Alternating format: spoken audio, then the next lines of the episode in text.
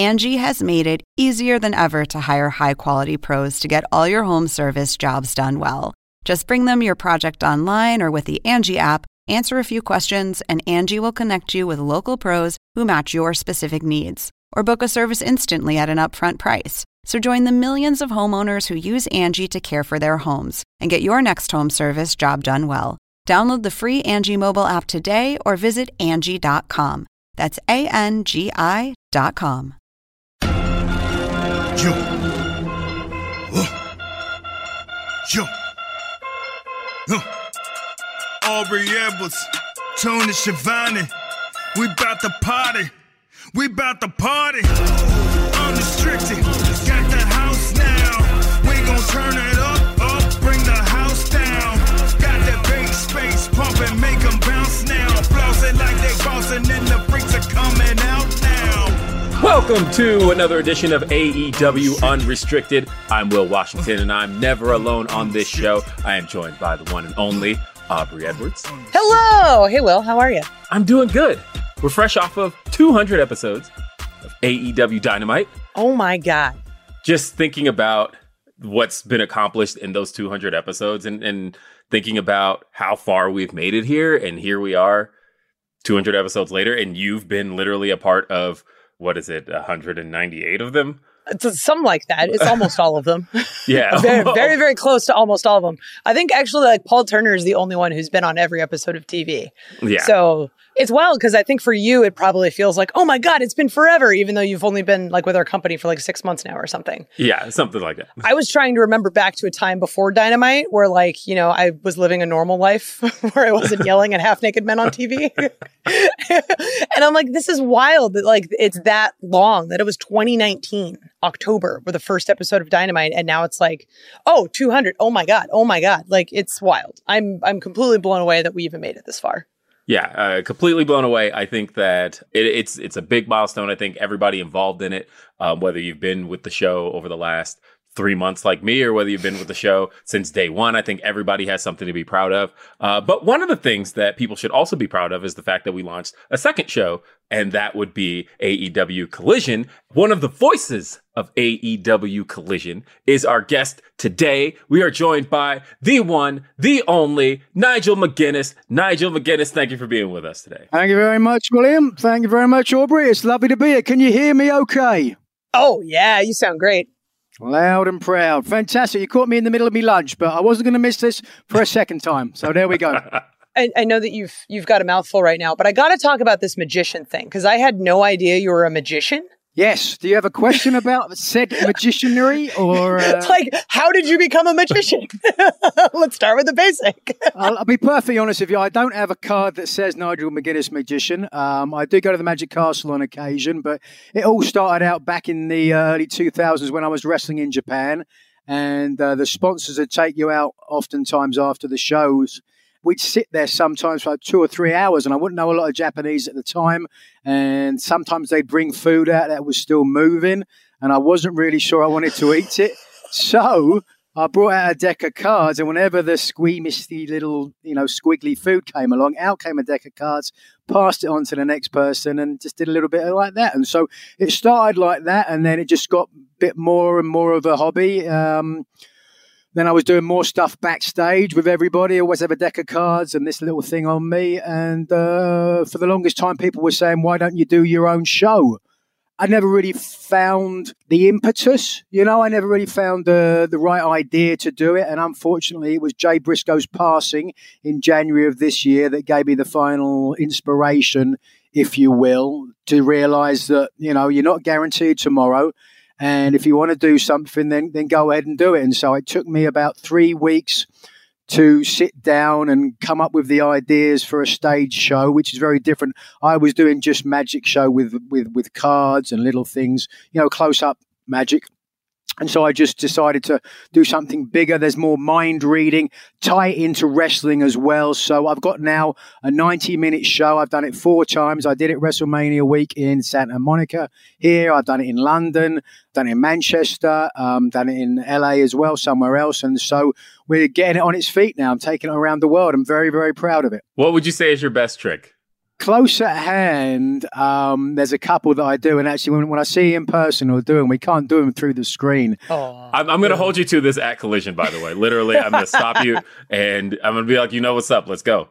We got it, no problems. We'll get it on camera as well. We can post it. But uh, yeah, in, in terms of the stage show, there's a couple of them, just mind reading ones, where uh, we're talking about the very first match that you ever watched growing up. And, and so you, you have those things. The show's called Celebration. It's really a celebration of the love of pro wrestling. And so I use magic to emphasize various different things of that. And, and I'll have people, you know, just think of their favorite match and I'll sort of mind read it and get that connection and tell a different story based around it. So it's really fun. Yeah. Yeah.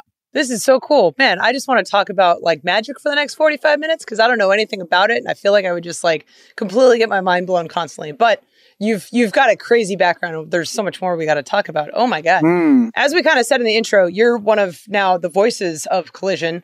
It's we tune in Saturday, we hear the Elton John song, and then we hear my, Nigel McGuinness, and it's so wonderful hearing your voice. I get a little bit of you in my IFB when I'm in matches, and it's so exciting. It's so soothing and wonderful, but it's so great, and I'm so happy you're a part of the AEW team. So how did that? When did you get the call to be a part of Collision? Um, it was on and off since sort of December. A couple of people reached out, and then I reached out, and we went back and forth. And so it really took, good lord, what was it, three months until they had that Ring of Honor show in LA when I, you know, finally jumped on board. And then it mm-hmm. took us another few weeks to nail down all the details. And I think Tony knew that Collision was coming up down the line somewhere, so knew he was going to need somebody in that role. And so that was it. We uh, he called me up I think it was like, yeah, it was a Wednesday morning about 10 o'clock. And he said, Do you want to come to New York with me? And I was like, okay, um, let me just check, see if I can do that. And by three o'clock that afternoon, I was on his private jet uh, with his business partner, Bernie, flying right over towards uh, New York. Yeah, we talked about um, a lot of stuff, AEW, pro wrestling history. I got the cards out, did some magic for them as well. And I think, yes, that sealed the deal, yeah. So I came on board then, and then obviously, you know, when Collision became a real thing, and uh, I couldn't be more proud or more happy to be part of it. I mean, just this past week, what good lord, what a match to get started, right? Mm-hmm. There are moments like that where your hair stands on end, and you just think this is this is what it's all about. So the fact that we have the uh, possibility to do that, and uh, I was just thinking even this morning, you know, if it wasn't for Tony, you know, giving this opportunity for so many people, all three of us included, you know what I mean, to make a living in this business, in this industry that we love. You know, who knows what else we would be doing, but it's, it's absolutely a blessing, and I couldn't be any more excited about what's coming next.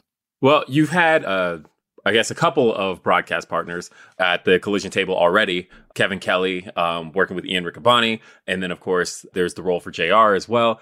I suppose I'll, I'll start with a question of when did you find out that Kevin Kelly was going to be your partner on the show? I think it was Tuesday, or maybe it was the Thursday before the Saturday. So it was it was very, I guess, last minute for one of a better phrase. Yeah, I, I think uh, originally there was some talk about Ian coming in. I wasn't sure if whether Ian could square it away with all his other commitments.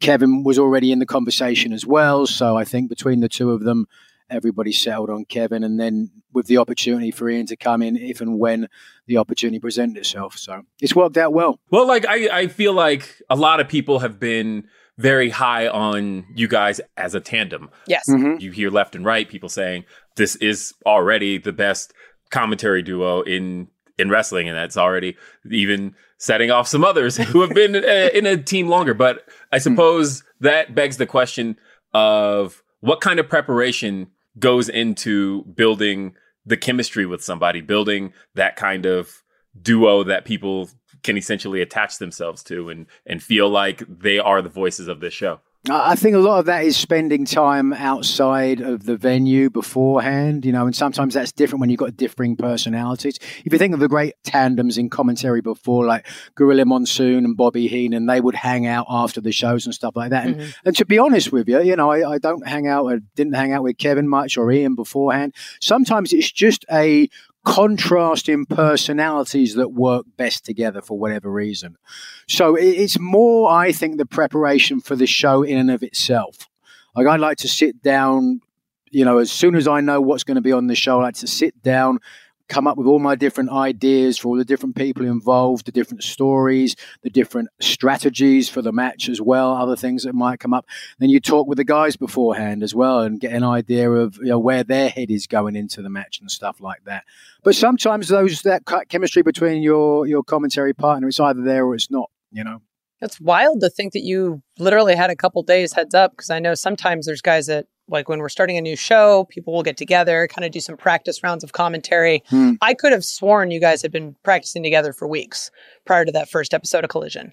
Kevin and I worked together for a fair while in Ring of Honor originally. He was, uh, him and Jim Cornette were instrumental in guiding me into doing commentary for the first time because whether you believe it or not, when I started out, I was not as good as I am today, you know, and you know, that's to your point, Will, it's, it's apples and oranges. It's flavors of ice cream. You know, I, I love the people like what we're doing there on Collision, but Wednesday nights, Friday nights is just as good as well. It's it's just all different shades of grey, all different you know flavors of ice cream.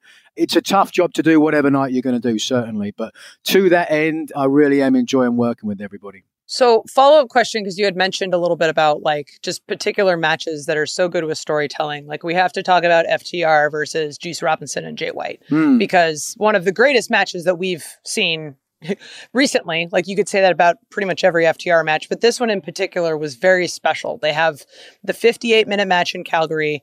What's it like going into a match like that when you know that your voice is helping tell their story, but you've got this unique opportunity of it's a two out of three falls. It's a really long match. You've got this established storyline. How did you approach that one any differently? No, not really. I mean, you, you, you, love, you salivate a match with that length. Oftentimes, the difficulty with TV wrestling, uh, certainly from where I came from, is, is the matches oftentimes are so short you get into it, you've got a couple of minutes, then there's a break, then there's a couple more minutes, then you've got to do this and you've got to do this, blah, blah, blah, blah.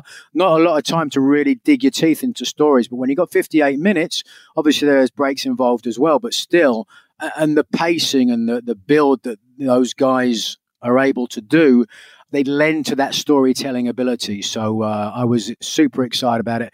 I knew it was going to be good. I didn't know it was going to be that good, but you have those moments, and and I had them as a wrestler as well, where there's that fine line between sports and entertainment. And I think everybody knows what I'm talking about there, right? And and sometimes yeah. that line is muddy just enough to you you step over and it for that second it's wow, it's it's as real as real can be. Uh, and your hair stands on end and you're just like, this is it. That's what I think I even remember saying uh, on Saturday night. You know, this is pro wrestling, and doesn't it make you proud? Like, like that's the epitome of the art form. That that's what it was to me. God, I love it. It was it ah, was so such a great match, and it was such a great.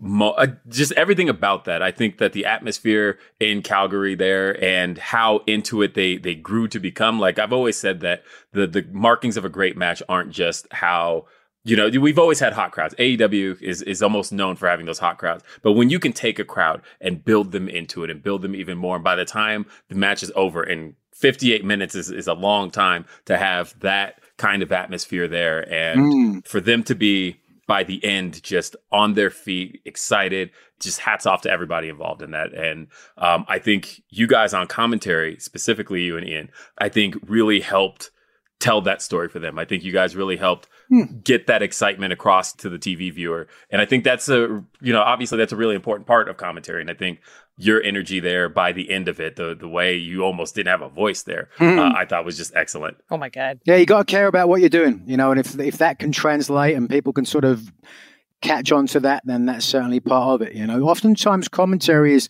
not dissimilar, or is you know, as, as an official, you know, you need to be there mm-hmm. when you're needed, and you need to not be there when you're not needed as well. And that's a very difficult sort of dichotomy to sort of play there. But uh, like I said, I was very uh, happy I got a chance to do it. It's it's a balance, and you're doing mm-hmm. it very very well. I'm so excited. This is such a great show We've got more coming up. Talking with Nigel McGuinness here on AEW Unrestricted.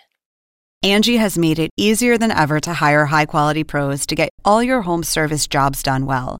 Whether it's routine maintenance, and emergency repair, or a dream project, Angie lets you compare quotes from multiple local pros, browse homeowner reviews, and even book a service instantly. Angie's been connecting people with skilled pros for nearly 30 years. So the next time you have a home project, bring it to Angie to get your job done well. Download the free Angie mobile app today or visit Angie.com. That's A N G I dot com.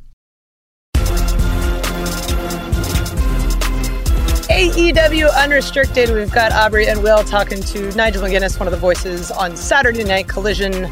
Saturday is all right for fighting, and I'm. This conversation's been great so far. There's so much we've talked about. We've talked about magic. We've talked about wrestling. We've talked about commentary. Yeah. So much more to chat. We just talked about something else during the break, Aubrey. We did, and uh, you have to buy me a drink first. And I'll tell you that story. We won't be talking about that. Nope. Uh, this is yeah, yeah. Okay, not embarrassing at all. Um, anyway, so what inspired you to? I'm kidding.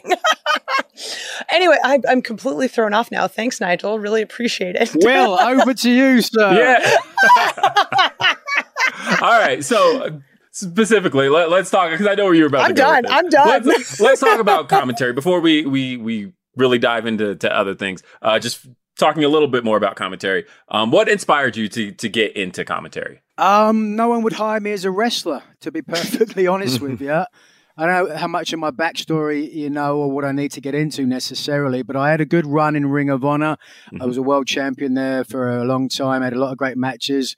I got that clam digger Bryan Danielson over as best I could. And then And, by the way, just to put that into perspective, so I'm a big Ring of Honor guy. So I'm a, Mm. we're about to get into Ring of Honor stuff, and so uh, I have watched it since about 2004. Mhm. When we get into Ring of Honor, I, I really got a lot to talk to you about because all right. good stuff here. Yeah, so you probably know most of this story anyway, then. So I really was pretty banged up by the end of my Ring of Honor run. Uh, I knew that I had to go somewhere else. You know, I remember being in a hotel room with CM Punk in 2005.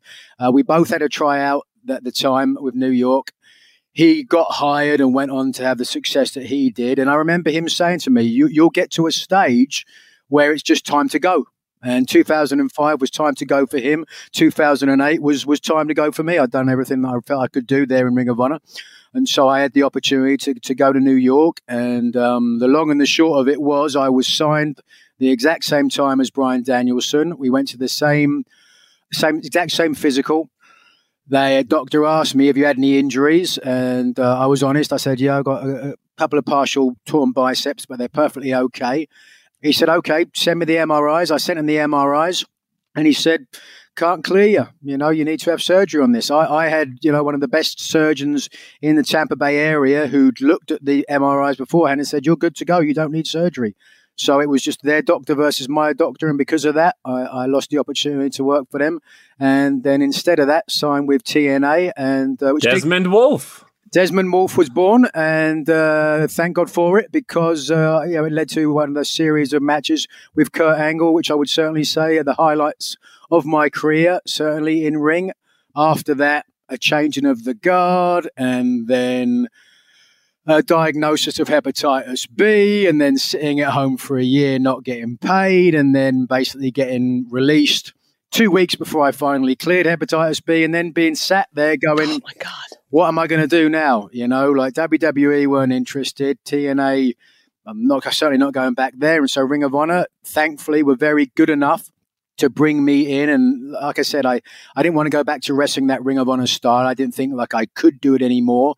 I felt like there were younger guys who deserved those opportunities. So Delirious and um, Ring of Honor were good enough to bring me in as a commentator. And I didn't know the first thing what I was doing about it. I thought, great, you know, make a little bit of money, no problems.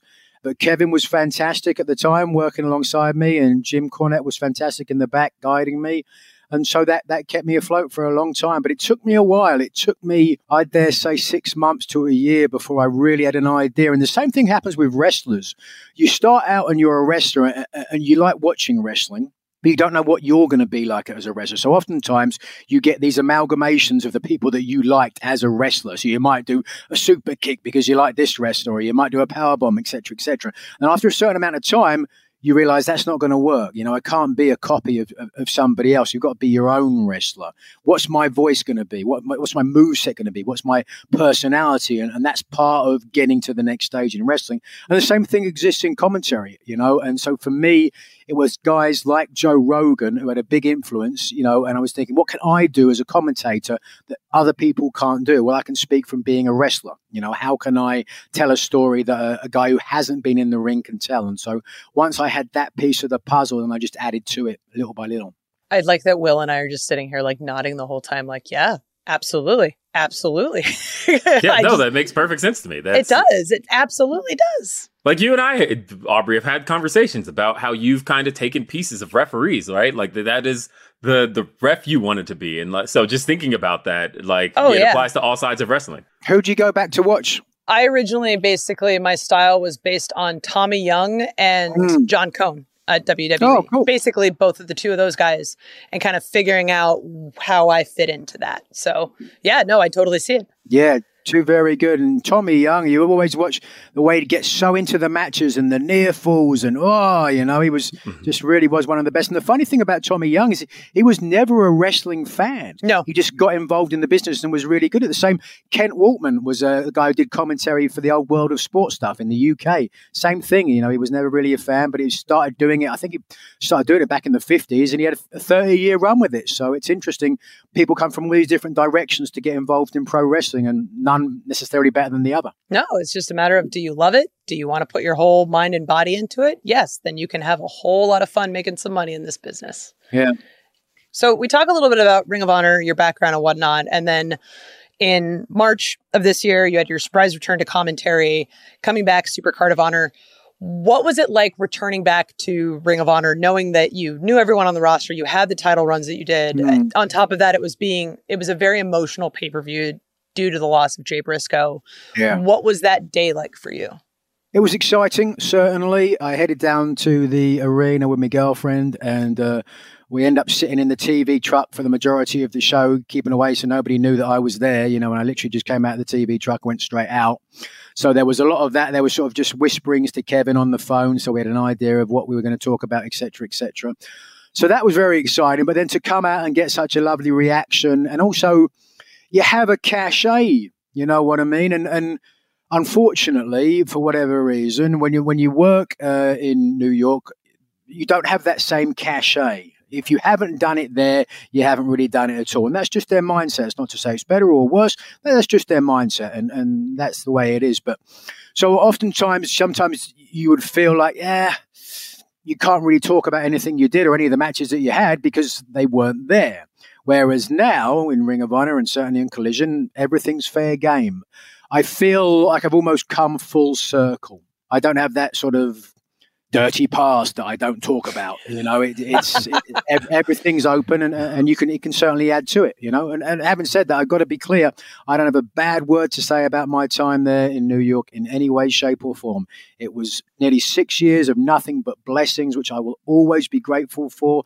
Uh, what some of the best times of my life. I made great money, and if, if this is what I am as a commentator now, nearly all of it came from working there, you know, from the people who were good enough to coach me and teach me how to do this job. So I will always be absolutely blessed for my time there without any question. Well, I want to talk about your time in Ring of Honor a little bit. Mm-hmm. You're one of those tentpole names of Ring of Honor, right? Like when people talk about the beginning stages of Ring of Honor, the, the the genesis of Ring of Honor, and those formative years. There's names people mention, right? They mention Samoa Joe, they mention Bryan Danielson, they mention CM Punk. They'll talk about the Briscoes, but Nigel McGuinness is another one of those names that's mentioned amongst the, like I said, the tentpole names of Ring of Honor history. You, of course, uh, had the Ring of Honor Pure Championship for a record 350 days. You took it off Samoa Joe talking a little bit about that run of Ring of Honor, you know, you mentioned that you were there six years, right? Uh, how did that debut come about? To go to Ring of Honor originally? Yes, the original Ring of Honor. So the first I heard about Ring of Honor, I was in um, developmental. In uh, I wasn't under contract, uh, but I was with HWA in Cincinnati, and they had the developmental deal at the time. So I had all the guys there from WWE, and I was struggling, I think is a good way of saying that I just I wasn't at the level that I needed to be at to either a get a contract or be successful in the business. You know, I had a great basis, a great grounding, a great professionalism as well, but I didn't have the British style. I didn't have the any way of sort of really standing out. So I, would taken a couple of tours back there. The best advice that I ever got in this industry was William Regal, who was good enough to watch my match at the original, well, the second Brian Pillman Memorial Show, and tell me that I needed to go back to England to learn the British style. And without that, I tell you, I wouldn't have had a career, wouldn't have made a dime in this in this job, certainly. So that was the best advice, and I will always be grateful for him for telling me that. But even then, I still wasn't advancing that much, and I was splitting my time between England and America. Spanky at the time was there as well, Brian Kendrick, and he had a, a VHS cassette. It said ROH and had a picture in, uh, of Bryan Danielson, you know, looking like Casper the Ghost because he never has a tat. but then I, I watched some of those matches and I'm like, good lord, I do not want to do this. You know what I mean? This they're killing each other. I don't want to do this. It's, you know what I mean? But then I, after watching it a little bit more, you kind of get that sense that like, okay, okay, maybe I can find a spot in this. And maybe this is the way that I need to go. Because at the time, WWE wasn't hiring anybody that wasn't six four and 240. That got the edict coming down, yeah. So there, there was no opportunity for anyone from the indies at that stage, you know, if you weren't just a big, big, big muscled guy. It took a while, but the Matt Striker were making journeys out to the East Coast, driving themselves out to Philly and doing some shows for them. And they were good enough to give Gabe a VHS cassette of some of my stuff, and I knew a little bit of British stuff like that. So Gabe booked me on a couple of shows. I came in, I just did the British stuff, and you know, to speak to William Regal, that was what got me hired there. Just a little British stuff, which was you know nice and pretty, and that got me onto the the shows. And then once I was on the shows, I watched every single match from the beginning to the very end. I watched every one. I'm like, what can I do? How can I get to that next level? And I, I, remember talking to Bryan Danielson one time early on. I said, you know, you're, you're one of the top guys here. You know, what have I got to do to get to that level? And and he said, I don't know and he just walked off. and so that's a very Brian story. that is the most Bryan Danielson story. so thankfully, uh, I was able to watch a, a, lot more of the other matches and realize, okay, there are certain things about Ring of Honor which you really need to do. I need to be able to, you know, do some fantastic. It's the epitome of the art form again, much like in in, in um, AEW now and whether it's because you're a high flyer or because you know you work that super strong style influenced by the all japan days in the in the uh, mid to late 90s you have to have something like that. So i upped my style. I made it more violent more aggressive more hard hitting. I took stuff from my tours in japan. I started working in noah. And so just just developed that sort of new version i guess you, uh, you'd call it a punk rock johnny saint for want of a better you know phrase punk rock Johnny I mm. love it. That's oh, put that on a business card, man. That's freaking great. there you go. Magician, punk right. rock Johnny Saint. we'll just start putting bullet points on there. It'll be like a whole resume.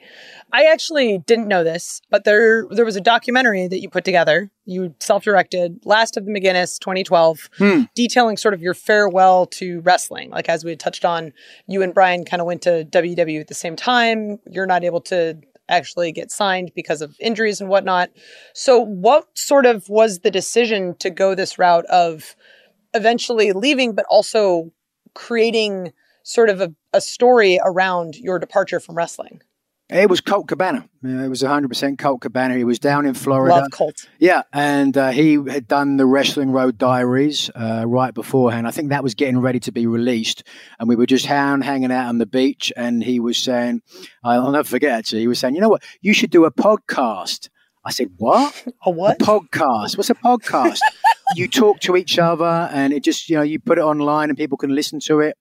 So there's no video. No, no video. People just listening to it why would people do that? I mean, there's YouTube. You can watch videos. Why, you know, and clearly, as always, Cabana is, is ahead of the game. And um, mm-hmm. so I didn't do a podcast uh, at that point.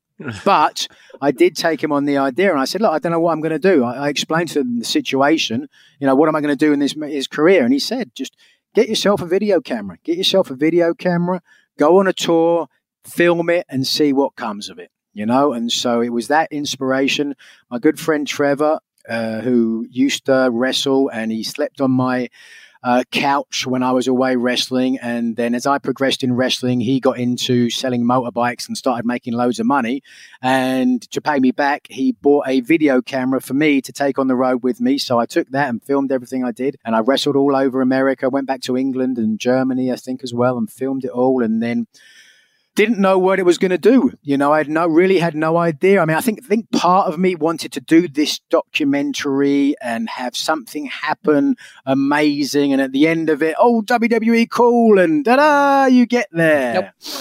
Didn't happen. I ended up wrestling my last match um, in a small fire department in West Virginia. It was bittersweet, you know, given all the the big shows and everything else that I'd done.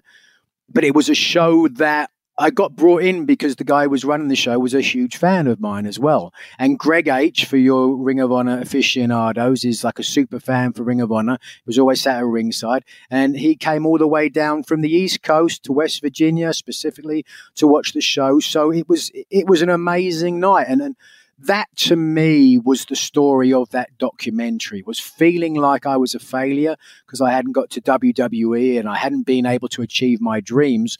And then to see how i had touched so many people's lives along the way other wrestlers on the show or fans etc etc i'm giving it away now. Not that everyone's going to you know buy the dvd at this point. It's been out 11 years but at the end of it, you know, right at the end of it, I have I have a breakdown in the car. I just just lose the plot. You know, I'm like, why me? And this isn't fair. And you know, I deserve to get there, and I gave up absolutely everything, and just broke down. And then the next day, I believe, was when Bryan Danielson won the WWE title for the first time, and he texted me that night saying, "I just won the title."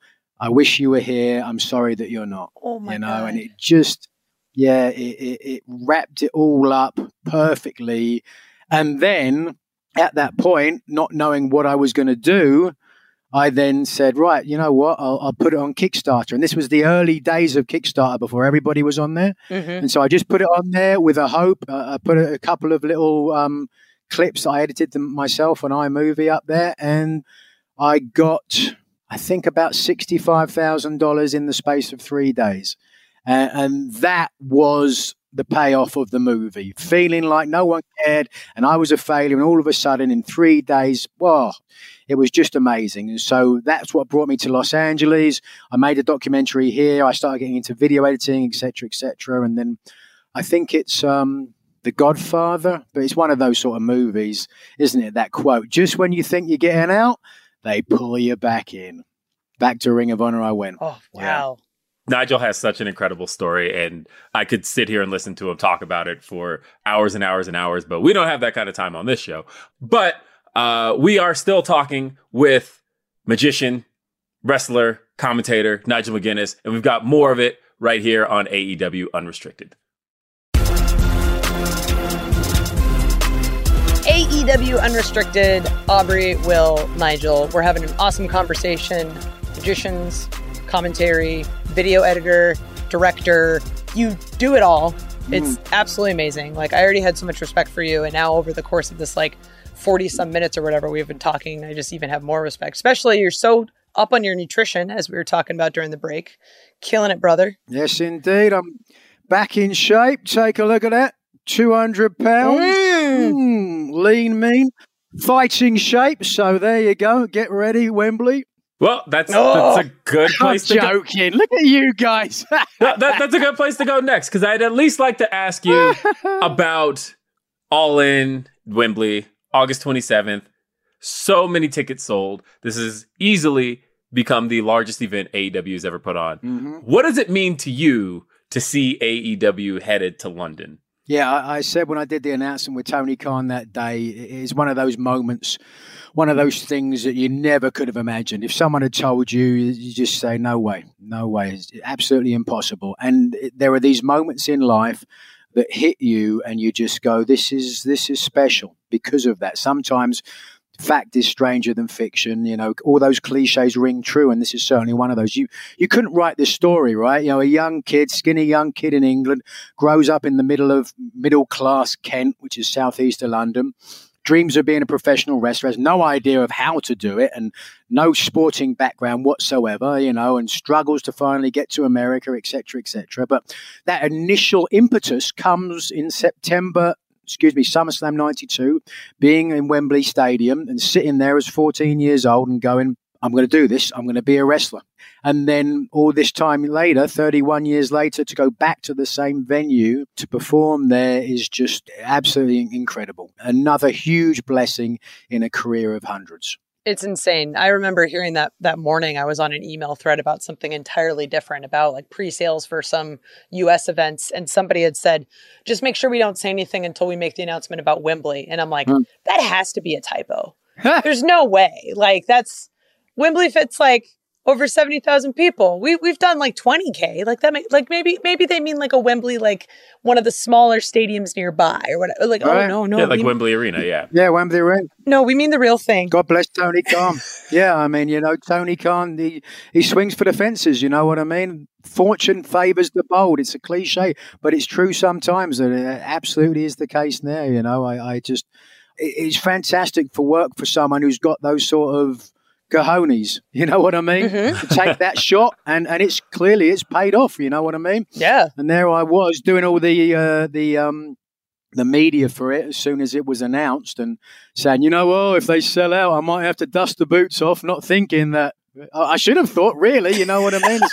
such a great market for it, but um, and here we are closing on a on a sellout. So so obviously, the joke in wrestling is that no one's ever retired. How? How? Mm. I know that you put retired in your Twitter bio, but like, how how permanent is that? Like, could we maybe see Nigel? I don't know. Well, I mean, you know, the, the truth of the matter is, like, the only way I was ever going to come out of retirement was for a match against Bryan Danielson at Wembley Stadium. Mm-hmm. you know what I mean? It was going to take something like that for me to come out of retirement. And because I, I, really value my job doing announcing, and there are so many other guys on the card that are so much better than me and deserve those spots, etc., etc. But in the right situation, as I mentioned, with Dragon at Wembley Stadium, then I'd be crazy to not be open to that possibility. But now, you know, Dragon has gone and broken his arm, if you will. You know, I mean, let's be honest. We all saw the X-rays, and you know,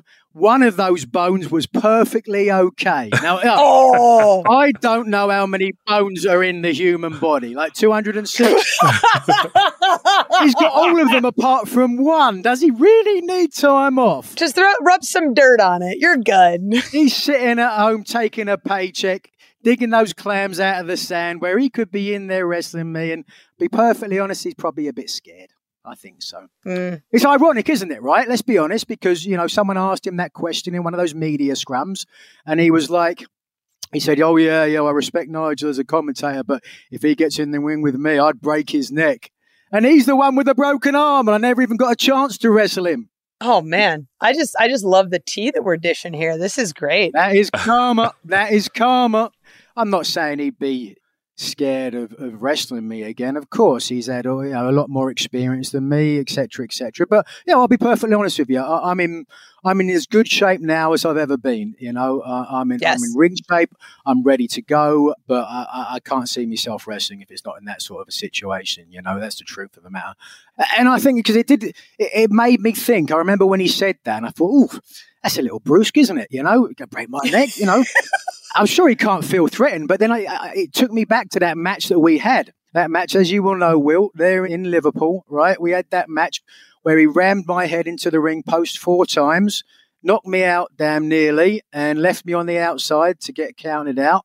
But, you know, I got back in the ring, and I will always remember the look on his face when I came up covered in claret ready to kill him, ready, ready to murder him. That look of fear, you know what I mean? That's a look of fear that doesn't disappear in 12 years. That stays with you for the rest of his life. So, to me, that sounded like someone who didn't want that match to happen, and you can understand why. Oh, all I'm saying. all right. Well, I think we can break it down just a little bit. We put it out there to the fans to get some questions. We got a lot in, and I wanted to start with this one Ooh, yeah. on the topic. Uh, this one here from Jason. It says, Can you tell the story about how and why you started calling Bryan Danielson Clam Digger?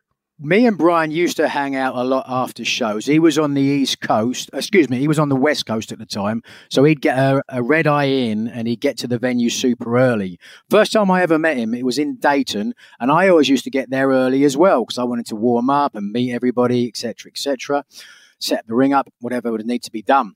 And he was always there reading a book beforehand. And there's something about Bryan Danielson that if you haven't met him outside of the wrestling, what's that word? Understated. You know what I mean? He doesn't doesn't strike you straight away, but there's this charisma underneath the surface which is so undeniable. Yes. And when he went to WWE, they had no idea, no idea, and it's just there, and then it grabs you, and when it grabs you, that's why he became the phenomenon that he did because he just has that ability to connect and to draw you in. And it's not overt, it's not obvious, but from the first day I met him, I, I saw it then. And I always felt like we'd have that connection together, you know what I mean? So we would hang out and talk about things and have these great philosophical discussions, etc., etc. And I found out that in his spare time, he's a clam digger. He digs up clams for a hobby. So he goes out to the beach with one of these little gimmick spades, right? Do you know how clam digging works? I, I myself am a clam digger, so yes. Oh, oh a closet clam digger. I, I mean, I recently was telling Bryan about my my current setup with uh, all of my oysters that I'm growing, and then I planted about Ah. eight thousand clams. So yes, I've been I've been patiently waiting for this question to be answered. Like, yes, okay. So uh, you might you might chastise me here then, Aubrey, because maybe I've got this wrong. But it was my recollection that you get clams as the tide is going out, Correct. and as soon as the water goes off from the sand, you see little bubbles, and these are these poor defenseless clams, and they they're coming up, going. I'll have a little bit. Maybe there's a little, and then boom, in comes this big spade, and that's the end of their life. And the clam family, who cares about the clam family? Because they're just going to take the mummy clam and, and the daddy clam and the little baby clam, stay down there, and he's a clam digger. And, and so that's really the the epitome of the story. That what a nerd, what a nerd. You know what I mean? He's, he's a world champion. He's going out rolling up his his trousers with his little little spade and his little bucket like a four year old to dig up these little poor defenseless animals. Well, I mean, they're not really animals. They're kind of more closer to plants. They don't have nervous systems or brains. What? So really, it's like, yeah. you tell that to my clam. Did I just offend your whole clam family? I've got a pet clam over there right now. I'm not going to bring him on screen because he's a bit Okay. shy. That's fine. That's fine. Yeah. What's your clam's name? Sam, Sam the clam. see what I did there? Yeah. Oh my god, this is great. But yes. Yes. Okay, we're moving on from the digging question. I think oh my god. Can we stretch Oh my god. that for as far as we can. A question from Richard Ross on Twitter. Hmm. He asks, "Does he still wear his Blue Peter badge? And can you explain what Blue Peter is to a worldwide audience?" Yes. Well, certainly uh, uh, the phrase "Blue Peter" could be um, misconstrued, but it doesn't mean I'm that sorry, at all. I'm 12 Yeah. years old. Well, yeah, your mind went straight to the gutter, which wasn't was my intention. What were we talking about the break earlier? Yeah, ah, there we go. Nice segue. Yeah, Blue Peter is a kids show that's been on, good lord, since the fifties, sixties, perhaps. It's it's a staple of kids TV in the UK. If you grew up in the UK, you grew up watching Blue Peter, and it was a fantastic show. They'd show you how to build like a rocket ship using toilet roll paper and glue and anything you can find around the house.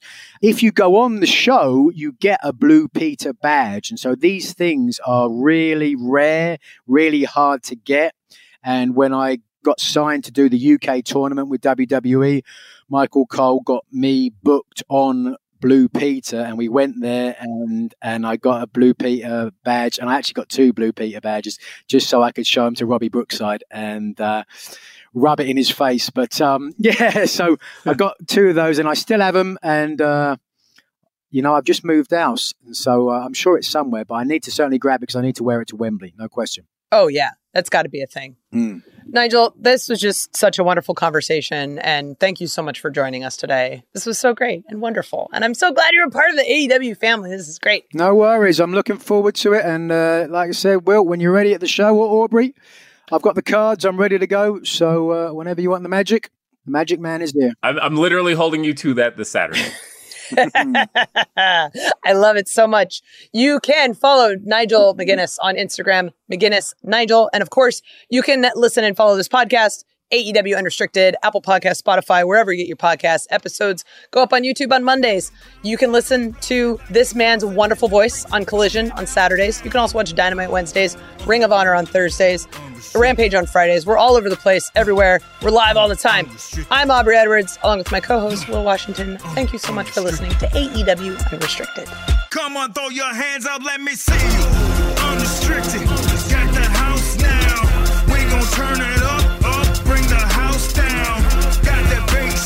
pump and make them bounce now. Flossing like they bouncing in the